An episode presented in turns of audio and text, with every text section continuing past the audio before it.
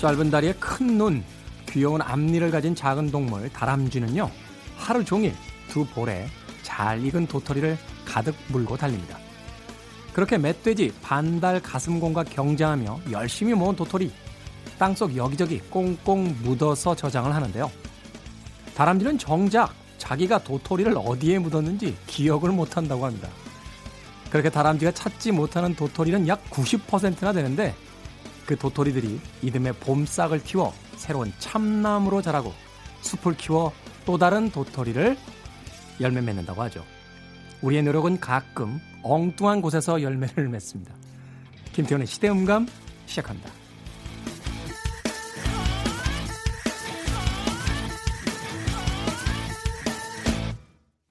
자연 생태계는 정말로 신비롭게 만들어졌다 하는 생각을 해봤습니다. 자, 그래도 주말은 온다. 시대를 읽는 음악 감상의 시대 음감 김태훈입니다. 도토리가요, 음, 다람쥐 입속에 들어갔다 나오는 수, 횟수가 하루에 한 37번 된대요. 그러니까 한 마리의 다람쥐가 도토리를 37번 정도 평균적으로 어, 물었다가 뱉었다가 물었다가 뱉었다가 그러다가 이제 땅에다 열심히 심어 놓는 거죠. 예. 나중에 와서 먹어야지 하고서. 근데 묻어놓고선 잊어버린다는 거죠. 그런데 그 도토리가 그 다음 해나 다다음 해에 싹을 틔우기 시작하고 새로운 참나무로 크게 자라서 또 도토리를 떨어뜨린다. 그러니까 90%를 잊어버리기 때문에 계속해서 새로운 도토리를 얻을 수 있는 거잖아요. 그걸 다 파서 먹었으면 숲에 참나무가 없잖아요. 그렇죠? 어. 인생하고 거의 흡사한 것 같아요. 우리가 어떤 결과를 내기 위해서 또 어떤 목표를 이루기 위해서 정말 열심히 일하는데 그 결과는 잘 안 납니다. 뭐 남들은 다 되나? 뭐 공부하면 서울대 가고 막 이랬어. 난 안 되더라고. 나는 아, 뭐 그렇게 열심히 한거 아닙니다만 그래도 공부도 좀 해보고 이랬는데 원하는데 하여튼 뭐가 안 돼요. 그런데 인생이 재미있는 것이 열심히 앞문을 두들겼는데 앞문은 요지부동으로 안 열리면서 가끔 옆문이 열립니다. 슬쩍. 몇 번 제가 이야기 드렸었는데 어, 제가 고등학교 때 꿈이 드러머였어요. 드러머. 예, 멋진 락 밴드의 드러머. Mötley Crüe라는 팀의 토미리 같은 드러머가 되고 싶었어요. 막 여자들에게 인기도 막. 어떻게 재능이 없어도 그렇게 없습니까? 드럼을, 드럼을 치는데 도대체가 늘지를 않는 거예요. 결국 음악학원 강사님께서 그만해라. 너 안 되겠다. 그런데 이제 음악이 워낙 좋으니까 예, 치지 못하는 울분을 네, 들으면서 풀었습니다. 그랬더니 나중에 생각지도 않았던 팝컬럼니스트가 예, 되더라고요. 많은 젊은이들이 물어봐요. 어, 제가 이렇게 대학에 특강 같은 걸 가면 어떻게 하면 팝컬럼니스트가 될 수 있습니까? 라고 물어보는데 몰라요, 나도. 왜냐하면 내가 이걸 하려고 했던 적이 없어요. 그냥 다른 걸 하다 보니까 어떻게 여기 와 있는 거거든요. 우리는 가끔 우리들의 노력이 어떤 결실을 맺지 못할 때 헛수고 했다라고 생각하기 마련입니다. 그런데 도토리와 다람쥐의 일화는 헛된 노력 따윈 없다라는 것을 보여주는 아주 멋진 살아있는 자연의 동화 같은 것이 아닌가 하는 생각이 들었습니다. 자, 시대의 이슈들 새로운 시선과 음악으로 풀어봅니다. 시대 음감. 토요일, 일요일 오후 2시 5분, 밤 10시 5분 하루 두 번 방송이 됩니다. 팟캐스트로는 언제 어디서든 함께 하실 수 있습니다. 자, 데릴 홀과 존 오치가 함께했던 Hall & Oates의 You Make My Dreams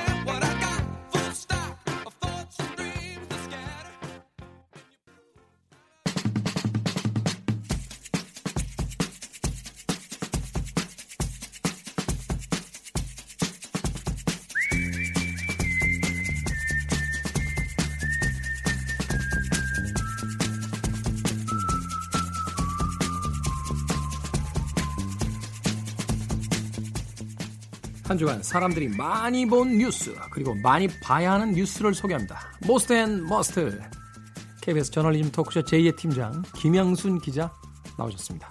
안녕하세요. 네, 안녕하세요. 자, 참고로 지금 저희가 방송 녹음을 하는 시점 12월 19일 목요일입니다. 아, 현재까지 나온 기사와 상황을 바탕으로 진행되는 점 이해를 부탁드리겠습니다. 자, 한 주간 많이 본 Most 뉴스 어떤 뉴스입니까? 네, 네이버에서 모바일을 통해서 한 주간 사람들이 많이 본 뉴스 키워드로 뽑아봅니다. 어, 많이 본 뉴스 키워드 1위는 지난주에 이어서 압도적으로 김건모로 나왔습니다. 이 뉴스 왜 이렇게 많이 봐요? 자극적이고 재밌고 연예인 얘기고 뭔가 은밀하고 불쾌하지만 왠지 나는 거기서 자유로우니까 손가락질도 할 수 있을 것 같고. 이 뉴스가 이렇게 트래픽이 많을 만한 뉴스인가요? 우리가 남의 어떤 성추문에 대한 뉴스를 귀한 4시간을 쪼개서 계속 클릭하면서 더군다나 저도 이 이야기 들었습니다만 아직 확인도 잘 안 된 이야기고 또 그리고 무슨 이런 뉴스를 티저 캠페인 하듯이 뭐 다음 회 예고 뭐 이러면서 들려주고 있는데 이 김건모 관련 뉴스에서의 문제점은 여러분들도 다 느끼고 계실 텐데 내가 문제점이 있다고 느끼면서도 클릭하는 거. 왜 그러죠? 일단 그 행동을 좀 잠깐 멈추시기를 제가 좀 부탁을 드리고요. 두 번째 문제점은 이게 사실 어뷰징이잖아요. 왜냐면은 어, 어떤 유튜브에 극단적인 보수 채널에서 사실관계가 전혀 확인되지 않은 것을 마치 어, 예능의 티저처럼 계속 흘리고 있는데 이것을 어떤 일간지에 그것도 중앙의 메이저 일간지가 그대로 받아서 사실관계 확인을 2차적으로 확인하지 않고 또 상대방이나 당사자의 해명이 없는 상태로 기사화를 한다면 이거는 지금은 어떤 윤리의 문제입니다만 저는 범죄라고 보거든요. 음, 네. 중앙일보가 이 김건모 관련된 뉴스를 일주일 동안 10건을 썼어요. 모두 어뷰징 기사였어요. 사실 중앙일보를 구독하고 계시는 분들이 많거든요. 네이버 채널을 통해서 구독자가 제일 많습니다. 그래서 저는 이 김건모 관련 뉴스의 구독자가 많은 이 채널에서 10건 이 넘는 기사를 계속 만들어내고 있기 때문에 사람들이 이걸 계속 누를 수밖에 없다고 봐요. 즉 이걸 누르고 있는 사람들도 문제지만 이걸 누르게끔 계속해서 띄워주는 그 언론사가 더 큰 문제가 있다고 보는 거죠. 우리가 정치에 대한 어떤 품위와 가치에 대한 이야기들 많이 하는데 언론이 먼저 좀 지켜야 되는 거 아닙니까? 어, 대한민국의 대표 언론사라고 하는 언론사들이 장사 때문에 그런 거잖아요. 결국은 클릭 숫자 늘어나면 광고를 많이 붙으니까. 그래도 이게 할 게 있고 안 할 게 있는 건데 좀 많이 아쉽습니다. 네. 네. 두 번째로 많이 본 뉴스 키워드는 트럼프였어요. 트럼프. 오랜만에 등장했어요. 그래서 트럼프, 크게 등장하셨죠? 네, 크게 네. 등장했습니다. 네. 어, 미국 역사상 세 번째로 하원에서 탄핵소추안이 가결된 대통령이라는 불명예를 안게 됐어요. 어떻게 돼가는 겁니까, 이제 미국이?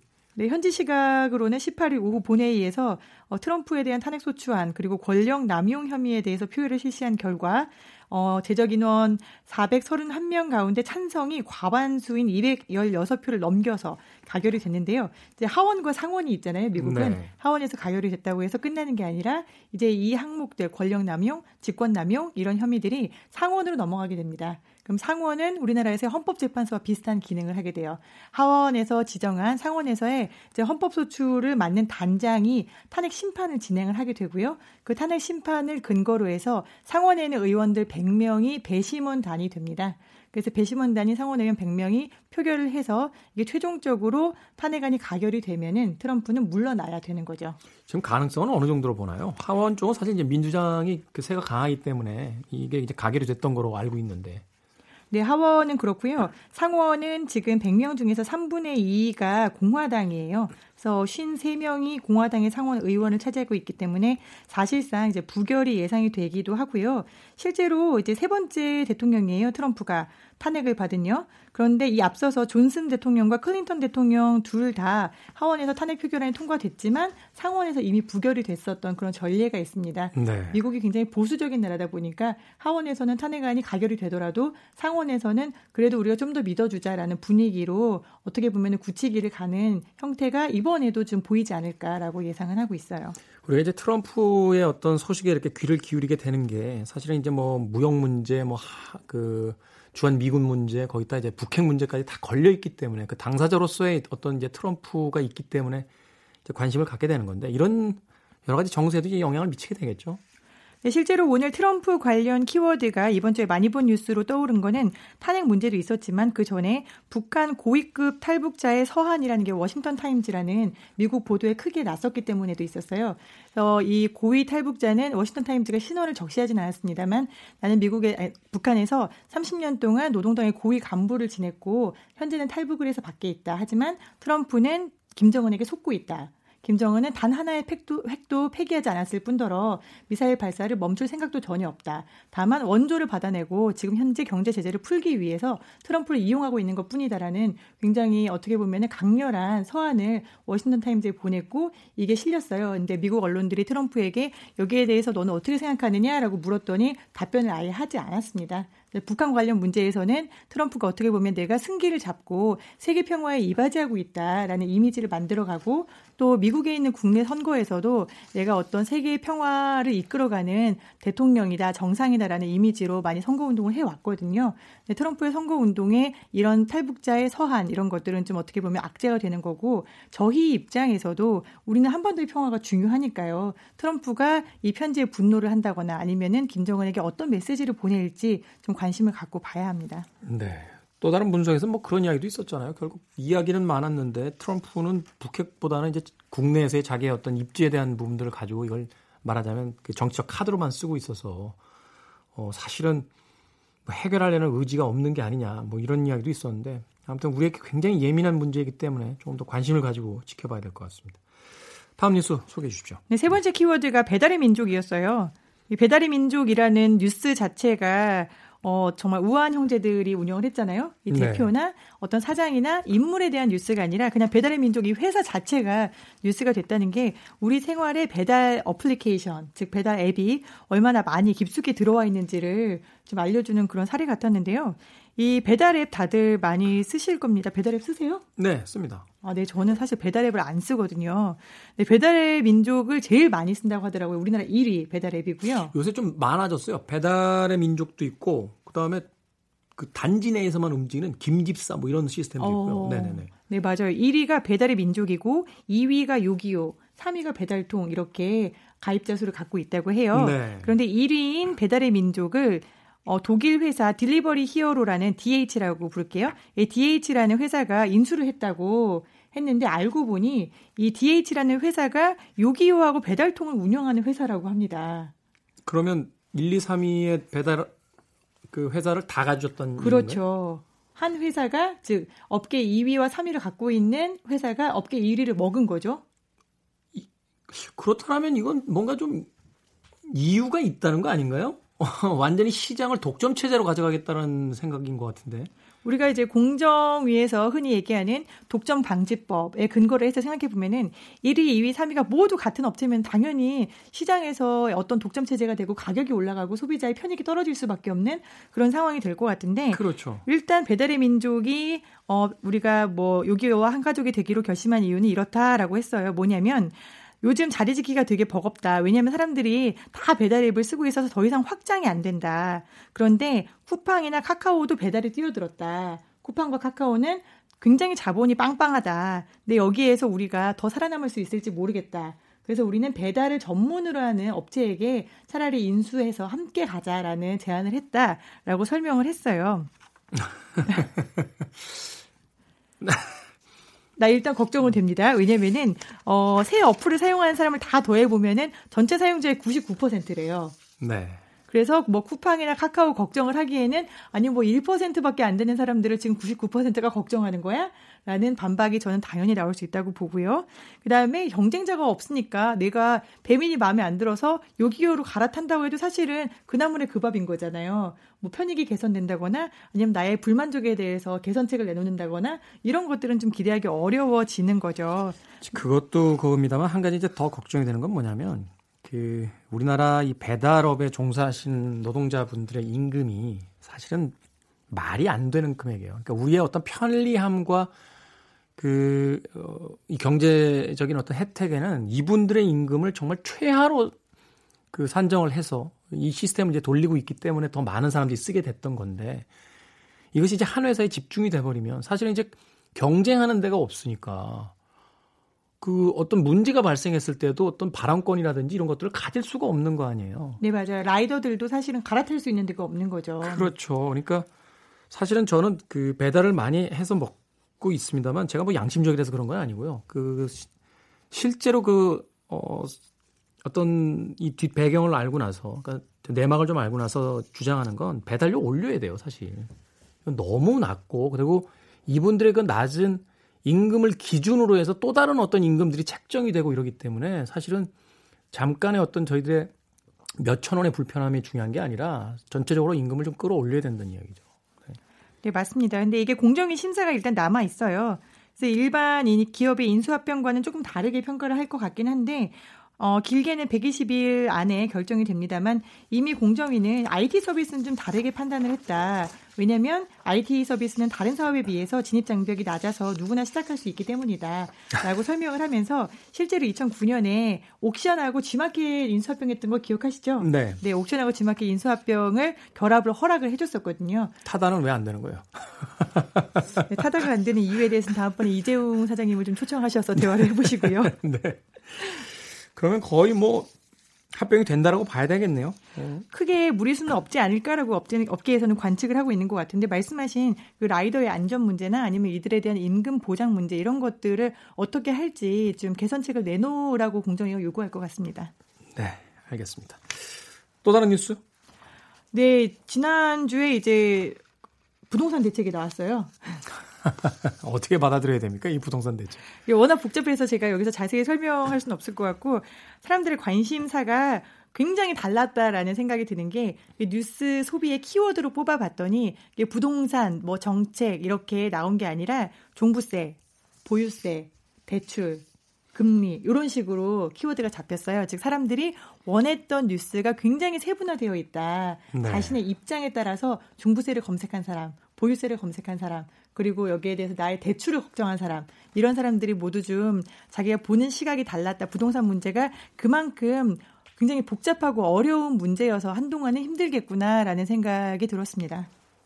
그러니까요. 뭐 15억 넘는 집은 주택담보대출이 안 된다. 뭐 여기에 대해서 아니 그러면은 그 집을 살 때 강남에서 살고 싶은 사람은 어떡하란 말이냐. 뭐 현금으로 사란 말이냐. 이런 이야기도 나오고 또 한쪽에서는 대부분의 90% 이상이 걱정할 필요가 없는 뉴스다.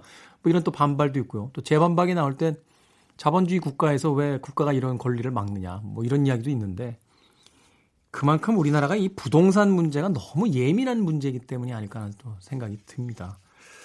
예전에 어떤 그 이 시사평론가가 대한민국의 모든 문제, 교육의 문제, 뭐 사회적 문제, 노후 갈등의 문제, 모든 문제는 다 부동산에서 출발한다는 이야기를 해서 고개를 끄덕였던 기억이 있는데 부동산은 좀 어떻게든 대책을 좀 세워야 될 것 같습니다. 네, 대한민국 사람들의 자산의 대부분이 부동산이기 때문에 네. 결국에는 나의 재산과 직결되는 문제여서 저랑 같이 사는 사람도 이제 공무원입니다만 일가구 이주택은 모두 갑자기 집을 처분하라고 해서 지금 어떻게 해야 되나라고 발을 좀 동동 구르고 있습니다. 그게 현실적으로 뭐, 뭐 부모님 모시고 있는 집이 또 그 있다가 있어서 뭐 일가구 이주택이 되는 뭐 이런 경우들도 있는데 세종시로 이전해 가지고 그것 때문에 부득이하게 일가구 이주택이 된 공무원들도 상당히 많고요. 그러니까요. 네. 부동산 문제 넘어가겠습니다. 자, 한 주간 잘 알려지진 않았습니다만 많은 분들이 보셨으면 하는 must 뉴스 어떤 뉴스입니까? 네, 이 뉴스 보신 분 진짜 거의 없으실 거예요. 저도 간신히 봤는데 인권위에서 임신한 중고등학생도 출산 휴가를 허용해야 한다라는 제목의 기사가 한겨레에 간단하게 실렸습니다. 학생이 임신 출산하더라도 여성으로서 모성 보호를 받을 권리가 있다라는 내용이었는데요. 저 약간 그럼 뭐지? 임신한 중고등학생들은 학교에서 퇴학을 당하는 건가? 아니면 그만둬야 되는 건가? 라는 생각이 언뜻 들더라고요. 아니, 그, 이 기사 내용을 잘 이해를 못 하겠는 게요. 그 그럼 과거에는 중고등학생들이 임신을 하면 출산 휴가를 안 줬어요? 네, 휴학을 하거나 그렇죠. 휴학을 한다거나 아니면은 아예 학교를 그만두는 사례가 대단히 많았다고 합니다. 그런 법이 어디 있어요? 그러니까요. 그런 법이 있더라고요. 네. 현재는 이제 임신 출산한 학생은 학교를 그만두고 위탁 교육기관에서 교육을 받아라. 그다음에 산전 후에 건강 관리를 이제 회복을 하면은 다시 학교로 돌아갈 수 있도록 해라라고 했어요. 근데 현실적으로 자기가 다니던 학교를 그만두고 위탁 교육기관이라는 걸 찾아서 가는 어린 나이에 임신한 중고등학생들이 얼마나 되겠습니까? 실제로 거의 없었고요. 그리고 출산 건수를 대비해서도 위탁 교육기관 자체를 찾아보는 것도 되게 힘들었나 보더라고요. 그래서 한국 청소년 정책 연구원이 조사한 결과 19살 미만의 아이를 낳았던 청소년들 중에서 77%가 중졸 이하의 학력을 보유하고 있더래요. 77%가? 네, 77%가. 그러니까 19살 이전에 아이를 낳은 음. 친구들은 이미 중학교를 포기하게 되는 거죠. 그 다음에 이제 고졸이 16.4%, 즉 고등학교를 졸업한 친구들이 16% 정도 되고 대학에 간 친구들은 6% 정도였다고 해요.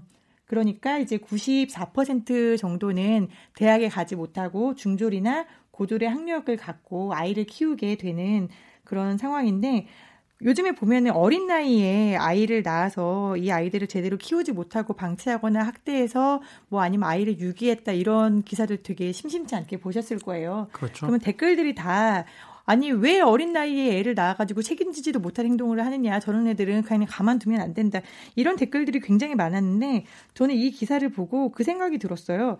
임신하고 나서 이 아이들을 교육도 안 하겠다라고 교육기관이 내팽겨쳐 놨는데 의무 교육기관에서 교육기관이 내팽겨친 아이들이 얼마나 사회적으로 보살핌을 받았을 것이며 사회적으로 올바른 판단을 할 수 있게 바른 길로 이끌어준 사람이 누가 있었을까 라는 생각이 들어서 그렇죠. 이게 다시 생각해 보면요. 물론 그 더 조심시켜야만 하고 또 더 교육시켜야만 합니다만 어른들도 자신들의 행동에 100% 책임을 지거나 그 실수를 저지를 때가 많은데 아직 불안전한 중고등학생 때 오히려 더 사고가 많을 수 있다라는 거는 어쩔 수 없는 현실이잖아요. 그렇다면 그 보호 제도에 대해서 더 많은 고민들을 해줘야지.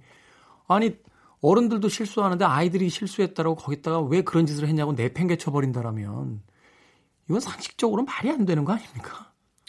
그러니까 말이에요. 이게 우리나라는 이렇게 정말 어이가 없는 법을 갖고 있었고 대만이나 미국, 영국에서는 이미 임신 출산을 질병으로 인한 학업 중단 상황과 동일하게 취급을 해가지고 출석을 인정을 해준대요. 네. 아니면 휴학을 할 수 있게 해준다거나 아니면 대만은 출산 휴가를 주고 2년 이내 육아 휴직도 주, 육아 휴가도 주고요. 남학생에게도 예비 출산 휴가와 육아 휴가를 준다고 하는데 유엔에서 오죽하면은 우리나라에다가 어, 지난 10월에 유엔 아동 권리 협약 대한민국 국가 보고서에서 학교에서 성교육 임신 기간 출산 지원 서비스, 산후 조리의 강화와 양육 지원 보장을 해가지고 청소년 임신에 대해서 좀 효과적인 해결책을 제시해라라고 권고를 했을 정도라고 합니다.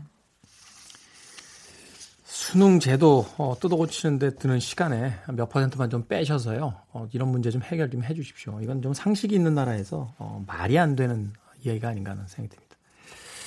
이쯤 하겠습니다. 네. 김영수 기자, 고맙습니다. 네, 감사합니다.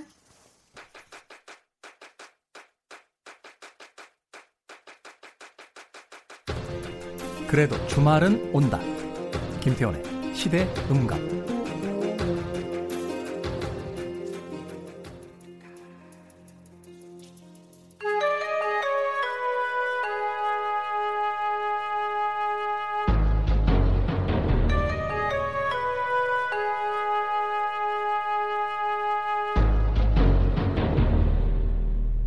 변호사 D의 헌신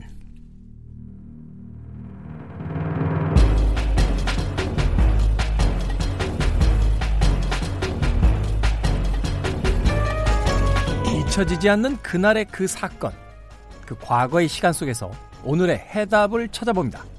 변호사 D의 헌신 오늘도 막 재판을 마치고 달려와 주신 추리소설 쓰는 변호사 변호하는 추리소설가 도진기 변호사님 나오셨습니다. 안녕하세요, 변호사님. 예, 안녕하세요. 도진기입니다. 이기셨습니까? 아, 속행됐습니다. 결론은 결론은 내년에 납니다. 결론이 내년에 납니까? 예. 판사님도 가능하면 올해 다 마무리 짓고 싶을 텐데 그렇게 하면 안 되는 거죠? 예, 연말에 또 휴가도 가야 돼 가니까. 네.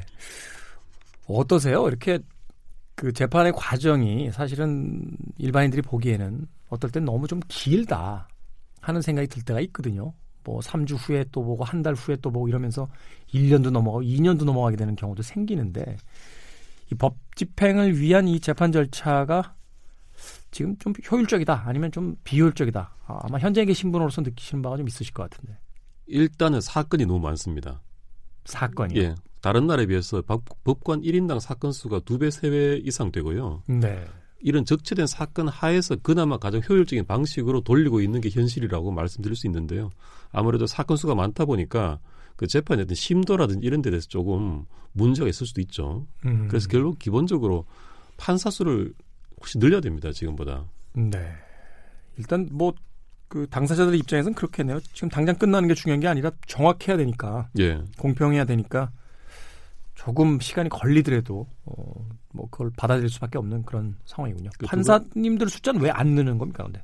이게 늘리는 게 또 이제 그 그거죠. 예산.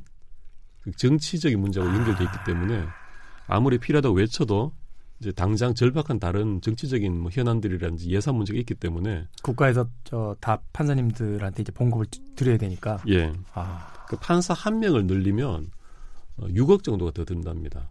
6억이요. 예, 왜냐하면 그 밑에 또 직원들 또 기타 설비 법정 새로 만들어야 되기 때문에 그만한 예산이 필요한 거죠. 이게 절박하게 표, 겉으로 표출이 안 되기 때문에 좀 많이 묻히는 면이 있습니다. 그렇군요. 네, 또 그런 음, 현실적인 문제가 있다는 걸 또 도진기 변호사님을 통해서 음, 알게 됐습니다. 자, 오늘은 어떤 사건을 다뤄볼까요? 예, 이거는 좀 미제 사건 중에 하나인데요. 밀실 살인입니다. 밀실 살인. 예, 이거 사실 그 추리 소설 작가들의 가장 선호하면서도 그 많이 쓰는 어떤 아이템 아닙니까? 그렇죠. 밀실 살인. 그렇죠. 뭐 제대로 된 밀실 살인을 써보고 싶은 게 추리 작가들의 로망이죠. 뭐 너도 밤나무 뭐 살인 사건 뭐 이런 것. 예, 그 노랑방의 비밀. 그렇죠. 예. 오리엔탈 특급 살인 사건 뭐 뭐 이런 것들 다 그렇죠. 밀실 살인이잖아요. 예. 네. 이게 사실은 근데 그 밀실 살인이 추리 소설 속에서는 굉장히 재밌는 그런 소재인데 현실에서는 전무합니다. 불가능 범죄니까요. 그렇죠. 예. 예. 그런데 이 넓은 의미에서의 밀실 살인 사건이 실제로 일어난 케이스가 있습니다. 아, 우리나라에서요. 예. 2010년 경기도 남양주시 한 아파트 단지가 배경입니다. 남양주의 한 아파트. 예. 여기가 이제 지어진 지 당시 1년밖에 안 돼서 철저한 그 보안을 모토로 내건 그런 좀 당시로는 현대식 아파트였어요. 뭐 CCTV라든지 출입 카드 비번 장치 같은 게 아주 완벽한 아파트였거든요. 근데 이 2010년에 이 아파트 A동입니다. A동이라고 했습니다. A동 14층에 거주하시던 할머니가 집안에서 살해된 채로 발견됩니다. 집안에서. 예. 어. 이 발견자가 그 남편인 할아버지신데요. 이 7시 전에 골프를 치러 나갔다가 하루 종일 이제 그 일정을 보내시고 11시가 넘어서 집에 와 보니까 할머니가 침대방에서 이 흉기에 얼굴과 목을 10여 차례 찔린 채로 피살된 채 발견된 겁니다. 할머니는 그 8시 오전 8시쯤에요. 다른 지인과 통화를 하다가 한 20분 정도 통화를 했습니다. 네. 하다가 아내 이제 경로당 가야 되니까 끊자라고 하고 전화를 끊었던 겁니다. 그래서 사인도 이 그 부검 결과 이 흉기에 찔린 게 사인이었지만 이 사망 시각을 보면 이제 이 할머니가 전화를 끊은 오전 8시 이후부터 저한 12시 사이 이 정도로 네. 판명이 났어요. 근데 이게 흉기는 집안에 있던 부엌칼이었어요. 집에 있던 부엌칼이다. 예. 그러니까 미리 그다음- 준비된 흉기가 아니라는 거네요. 그렇죠. 그다음에 범인이 남긴 발자국도 발견됐습니다. 그런데 그것도 그 집 화장실에서 신던 슬리퍼였어요. 그, 그 슬리퍼 바닥에 혈흔이 묻은 채 원래 있던 화장실에 그대로 신발이 놓여 있었던 겁니다. 아, 좀 이상하네요. 그 남의 집에 출입을 한 사람이 그러니까 들어온 사람이 그 집에 있는 슬리퍼를 신고서 돌아다녔다는 것도 좀 이상하고. 좀 이상하죠. 네. 그러니까 이게 슬리퍼를 신은 상태에서 부엌칼로 할머니를 살해하고 다시 화장실로 욕실로 가서 슬리퍼를 두고 손을 씻고 간 것으로 그렇게 추정이 되는 상황이죠. 그러네요. 예. 근데 이게 그 혹시 뭐 강도의 소행일 수가 뭐 있으니까 찾아봤는데 뭐 금품을 훔쳐간 흔적은 없었고요. 또 성범죄도 아니었습니다. 그런데 이제 경찰은 범인 체포는 시간 문제로 봤던 거예요. 왜냐하면 이 아파트 안에서 벌어진 살인이지 않겠습니까? 그렇죠. 그래서 당시에서는 초현대식 아파트여서 CCTV가 다 있었습니다. 그렇죠. 뭐 공동 현관, 엘리베이터 어디나 다 있었어요. 네. 그러면 아파트 CCTV만 체크를 해봐도 범인이 바로 드러날 거 아니겠습니까? 그 현관하고 엘리베이터 두 개만 확인해도 시간대를 맞춰보면 딱 나오는데 사람이. 예, 그렇죠. 그리고 뭐, 뭐 피가 묻은 사람이라든지 이런 거 또 아니면 그 외부의 수상한 그 출입자 신상을 확인해봐도 바로 나오겠죠. 네. 그런데 이게 완전히 오리무중에 빠져버린 게요. CCTV에 수상한 외부인이 단 한 명도 나오지 않았습니다. 음? 게다가 이 할머니 집에는 현관문에 최신 보안 장치가 있었어요. 초인종을 누르곤 하면 자동으로 화면에 사람이 찍히는데 그 기록이 없었고요. 초인종을 누른 사람 자체가 없었고 또 카드나 비번 같은 것을 현관문에 찍을 때 자동으로 저장되는 사용 기록, 삭제 기록 같은 것이 일체 없었습니다. 그럼 어떻게 들어갔다? 뭐 알아서 누군가 올 때를 맞춰서 할머니가 문을 열어놨다? 그 어색하죠. 근데 이상하죠. 경, 찰이 네. 그나마 이게 현관 카메라 사각지대에서 범인이 현관문에 초인종을 눌러는 흔적이 없으니까 노크를 해서 할머니가 문을 열 때까지 기다렸다가 집 안으로 들어간 게 아닐까 뭐 이런 추측까지 해볼 정도로 굉장히 그 출입 방법이 오리무중이었고 이 범행을 한 그 사람도 정체가 안 드러났던 거예요. 네. 그래서 그렇다면 생각할 수 있는 것은 외부인 출입이 안 찍혔으니까 같은 동에 사는 주민이 아닐까. 그러니까 저도 그 생각을 했습니다만 같은 동에 뭐 위아래층에 사는 사람이라든지 예. 라고 해서 CCTV를 거치지 않고 들어갈 수 있는 구조라든지 뭐 이런 것이 아니었을까 하는 또 생각 드는데. 그 경찰 수사로는 같은 동에 사는 주민을 다 뒤졌는데 전혀 그 의심스러운 흔적이 없었다는 겁니다. 뭐 카페트까지 다 뒤졌지만 혈흔 같은 것도 보이지 않았고요. 네. 그리고 그 CCTV에 일체 이런 사람들의 모습이 안 나온 겁니다. 그래서 경찰은 이 침입 방법을 외부인이 그 당시에 좀 분양이 덜 됐기 때문에 빈 집이 있었어요. 네. 빈 호수가 있었어요. 그 빈 호수 창문으로 들어왔다가 이제 내부 계단을 이용해서 올라가면 안 찍히니까 그렇게 할머니 집에 침입한 게 아닌가. 내지는 옥상에서 거꾸로 줄을 타고 내려갔다거나. 예, 여기 14층이니까 그렇게 침입한 게 아닐까 이런 추측도 해봤는데 이것도 확인 결과 전혀 흔적이 없는 것으로 나왔던 겁니다. 게다가 현장에는 범인의 것으로 의심되는 DNA나 지문 자체가 일체 없었습니다. 그러다 보니까 처음에는 바로 잡을 거라고 생각했는데 이 사건이 이제 전혀 해결이 안 되고 결국 장기 미제로 넘어가 버린 겁니다. 아니 상식적으로 우리가 한번 생각을 해봤을 때 외부에서 침입한 흔적이 없다. 그러니까 이 아파트 전체 외부에서 그럼 일단 내부 사람들 쪽으로 조금 줄일 수 있고 그렇더라도 초인종을 누르거나 비밀번호를 누르거나 카드를 대야 되는데 그 기록도 없다. 그럼 문이 열려 있었다. 뭐 이런 상황이고 그죠? 열려 있었을 수도 있는데요. 가장 그나마 좀 설명이 합리적으로 될 수 있는 건 이런 것 같아요.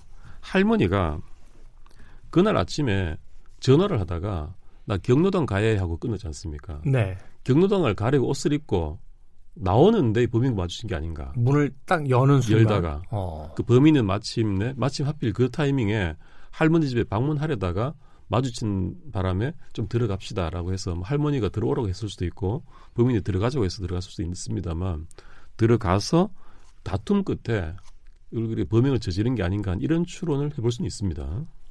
그렇죠. 이제 그런 추론을 해야지만 CCTV라든지 뭐 그 도락에 그 말하자면 이제 흔적이 남지 않은 것을 우리가 좀 납득이라도 할 수 있게 되는 건데. 예.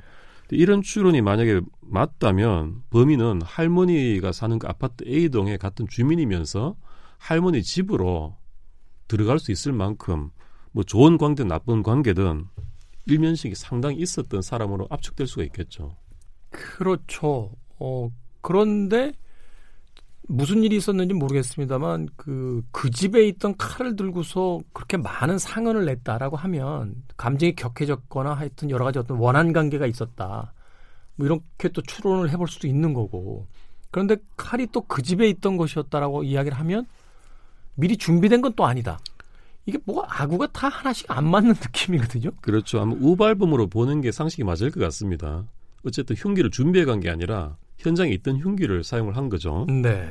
그렇다면 이 사람은 또 목욕탕에 있는 시, 슬리퍼를 신고 범행을 했지 않습니까? 그리고 가서 씻었고 말하자면 이제 아파트가 다 똑같은 구조니까 이 내부 주민이라면 이 구조를 잘 알고 네. 어디 부엌이고 어디가 욕실이고 이런 것을 잘 알고 부엌카를 가져오고 슬리퍼를 신고 하기가 쉬웠겠죠. 그래서 내부 구조를 잘 아는 사람일 거란 추정에서도 아파도 주민이 아닐까라는 생각이 더 들 수도 있고요. 네. 또 할머니가 10여 차례 찔렸으면서 대량 출혈을 했어요. 그러면 반드시 범인의 몸에도 피가, 피가. 튀었겠죠. 네. 손은 그날 목욕탕에서 씻었다고 해도요. 옷에는 피가 묻었을 거지 않습니까? 그렇죠. 근데 그게 아파트 CCTV 출입 그 여부를 체크해 보니까 그 몸에 피가 묻은 수상한 출입자는 보이지가 않았던 거예요. 음. 그렇다면 역시 피 묻은 옷을 입은 그대로 아파트 계단을 통해서 내부에 그 자기 주거지로 돌아갔다고 보는 것이 더 합리적일 수 있겠죠. 그렇죠. 이런 모든 상황들이 내부인이 아닐까라는 그런 의혹을 가리키고 있는 것 같아요. 음. 그런데 지금 현재 이 사건은 장기 미제로 됐어요. 경기 북부 경찰청 장기 미제 팀장이 수사를 하고 있습니다. 네. 그래서 혹시 이제 이 사건을 그 들으시고 좀 어떤 다른 그 추리라든지 어떤 그 발상이 떠오르시는 분들은 이 팀에 연락을 해보셔도 좋을 것 같아요. 변호사님이 이제 추리 소설을 쓰시는 어, 변호사님이니까 이런 어떤 한계 상황을 주고 나서 어, 범인을 그 이제 만들어내야 된다 라고 한다면 어떤 상상력을 좀 발휘해 보실 수 있으실 것 같아요. 사실은 이게 제가 이 사건을 인지한 지는 얼마 되지 않았습니다만 네. 제가 한 10, 10여 년 전에 쓴 추리 소설 중에 이런 사건이 있었어요. 어. 그 라트레베티 초상이라는 그 작품인데 거기 아파트에서 그 피살되는 그런 사건이 나오고 그 출입 경로를 그 CCTV 안 찍혀요 범인이 네. 그래서 이제 다른 어떤 경로로 범행을 했다 이제 이런 그런 설정이 나오는데 약간 이제 그 스포일러라서 상, 생략하겠습니다만 그래서 좀 알려주시면 안 됩니까? 어. 저도 이런 어떤 그 이야기는 꽤 많이 들었던 것 같아요. 어, 뭐 유- 너무 유명한 사건이긴 합니다만 그 락스타였던 이제 컷 코베인 같은 예. 어, 너바나의 그 리드 보컬이었는데 그 분이 잠겨 있는 곳에서 이제 그 엽총을 쏴서 자살을 한 것으로 이제 알려져 있는데 나중에 이제 그 검시관의 보고에 의하면 그 약물을 굉장히 많이 한 상태라 예. 사실은 손가락 하나도 까딱할 수 있을 만한 상태가 아니었을 것이다. 음. 뭐 그런 이야기를 하면서 이것이 잘 조작된 사실은 살인이다. 그래서 예. 뭐 음모론을 또 제기하기도 했었고 그래서 사실 우리나라 TV 프로그램 하나에서도 거기에 대한 어떤 의문을 이렇게 제기했던 뭐 이런 프로도 있었던 걸로 알고 있고 또 유명한 어떤 추리 소설 작품 같은 거 보면은 창을 통해서 사실은 그, 그, 어, 탈출하는 어떤 그 유인원 같은 어, 동물이 들어와서 뭐 살인을 저지르는 뭐 그런 어떤 사건도 있었죠. 모르그가의 살인. 예, 모로가 예. 살인해서 저 에드가 앨런 포가 이제 예. 했던 방식들인데 그걸 소설로 봤을 때는 어 그럴 수 있겠다. 혹은 뭐어잘풀 풀었다라고 생각을 하지만 현실에서 이런 문제가 발생이 되게 되면 진짜 난감하겠네요. 그렇죠. 이게 그러니까 이런 사건 같은 경우는 말하자면 그동안의 그 뻔한 사건들과는 조금 궤를 달리하는 사건이지 않겠습니까? 그래서 약간 추리와 상상이 필요한 그런 사건이 아닌가 싶어요. 그 발로 뛰는 그런 수사도 좋지만 사실 그렇죠. 그 우리나라의 그 베테랑 이제 수사관들도 사실은 자신들의 어떤 경험을 통해서 그 되게 이제 패턴화돼 있고 혹은 어, 몇 개의 어떤 그 선택 사항이나 이제 보기 사항들을 가지고 이제 범위들을 그 좁혀 나가는 거지 않습니까? 예. 근데 이런 유형의 사건은 거의 없었기 때문에 사실은 상상하거나 생각할 수 있는 여지가 그렇게 많지 않은데 그런 의미에서 이 밀실 살인 사건 아파트 단지에서는요, 그 노인들끼리 이 아파트 동에 범인이 지하실에 숨어서 몰래 살고 있다 이런 괴담이 돌기도 했거든요. 사실은 어, 어떻게 보면 그 노인들의 괴담이지만 일면적인 진실이 있지 않은가 싶어요. 그렇지 않고서 이런 범행이 가능하지가 않을 거라는 얘기죠. 그리고 지하실에 숨어 살고 있지는 않겠지만 음, 그 아파트 내부에 또 범인이 있지 않은가 하는 정황을 가리키는 말일 수도 있어요.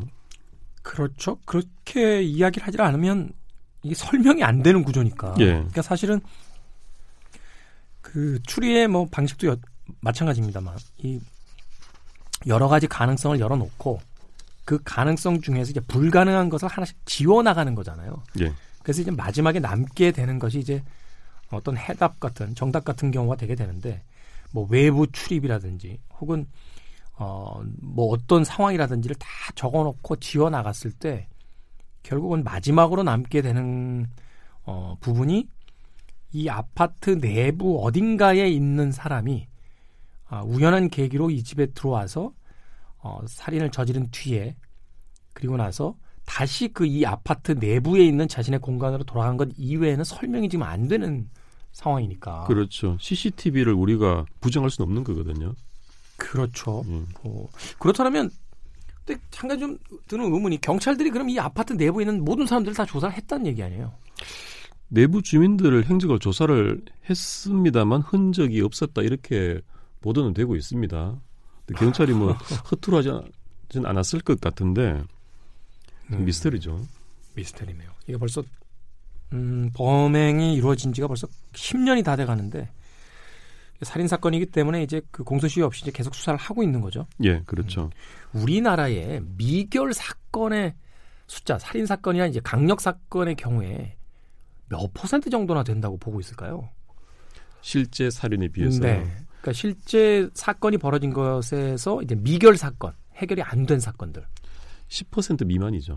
10% 미만. 예. 살인 사건은 거의 범인이 잡힙니다. 음. 그런데 미결은 주로 그런 경우죠. 범인이 굉장히 강 이렇게 의심이 돼서 지목이 돼서 재판을 받았는데 증거 부족으로 무죄를 받아버리면 음. 경찰을 검찰은 더 이상 수사를 안 하거든요. 네. 자기들은 이미 이 사람을 범인으로 지목해서 세웠다라고 끝나는 거예요. 기소를 했다는 건 우리는 이 사람이 범인이라고 확신한다 이런 거잖아요. 그렇죠. 무죄 받은 것은 법원에서 결정한 거지 우리는 이만큼 했다라는 거기 때문에 그런 경우는 미제가 돼버리는 거죠. 음. 실제로 정말 범인을 못 잡은 경우도 있습니다만 그 경우는 굉장히 드물고요. 사실 그 정도의 어떤 그 어, 미해결률이라면 굉장히 그 어, 범인을 잘 검거한다 이렇게 이야기할 수 있는 거 아닙니까? 미국 같은 경우는 보니까 강력 범죄율에 대한 미제율이 굉장히 높더라고요. 미국은 또 넓죠. 네. 그래서 뭐 다른 주로 도망가거나 뭐 멕시코 이런 데로 가버리면 정말 찾기 힘들지 않겠습니까? 네. 우리나라는 지금부터 땅이 좁은 데다가 온 국토가 CCTV와 또 뭐 휴대폰, 기지국 이런 것들로 다 촘촘히 다 짜여져 있기 때문에 거의 이제 그 완전 범죄, 특히 살인에 있어서 이런 것은 거의 불가능해졌다라고 볼 수 있고요. 네. 다만 지금 우리가 이 살인 해결 안 되는 그런 케이스들이 주로 어떤 경우냐면은 둘만 있는 상황에서 일어난 살인들. 음. 예를 들어서 고유정의 의부다들 사건 같은 경우는 참 입증이 어렵지 않습니까? 그렇죠. 그런 경우는 증거 부족으로 무죄를 받을 수는 있을지언정 일반적인 살인 사건은 거의 다 체포된다고 봐야죠. 음, 네. 어쨌든 한국 경찰들 참 대단한 것 같습니다. 네. 우리나라 뭐 범죄에 대한 뉴스가 심심치 않게 보도가 되긴 합니다만 그럼에도 어, 범죄율이라든지 검거율로 봤을 때 아, 그래도 우리나라 살기 좋은 나라다. 게다가 그 이전에 그 살인 사건, 그러니까 살인으로 죽을 확률이 굉장히 낮습니다. 우리나라는. 그렇죠. 그 미국 같은 사회 보면 얼마 전에 그 영화 조커 개봉한 뒤에 그 막 호들갑이 있었잖아요. 왜냐하면 그 사회에 불만 품은 사람이 영화를 보고 나서 사실은 뭐 어떤 극단적인 행동을 할 수 있다. 예전에 그, 그 콜럼바인 고등학교 사건이 났을 때그 범인들이 매트릭스라는 영화를 봤었다라는 게 또 화제가 돼가지고 예. 사실은 여러 가지 또 사회적인 어떤 논쟁이 있었는데 그러면서 본다라면 우리나라 그죠? 예, 예. 괜찮은 살인- 것 같아요. 살인 사건이 워낙 이제 살인 사건이 날 때마다 보도가 돼서 그렇지 2017년 정도 기준으로 삼으면 1년에 350건 정도입니다.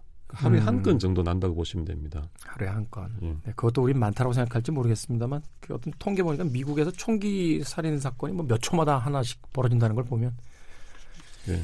네. 자, 변호사 디아 헌신 오늘 도진기 변호사님과 함께 남양주 아파트 밀실 살인 사건 어, 이야기를 나눠봤습니다. 방송 들으시다가 아, 나는 이런 추리도 가능하다고 본다라고 생각되시는 분들이 있다라면 음, 미 해결 사건을 지금 맡고 있는 경기 북부경찰청으로 한 번쯤 어, 제보를 해주시는 건 어떨까 하는 생각도 듭니다. 변호사님 감사합니다. 예, 감사합니다. 저도 음악 들으면서 작별 인사하겠습니다. 아, 레이 찰스의 I Want to Know 들으면서 올라갑니다. 지금까지 시대음감의 김태훈이었습니다. 고맙습니다.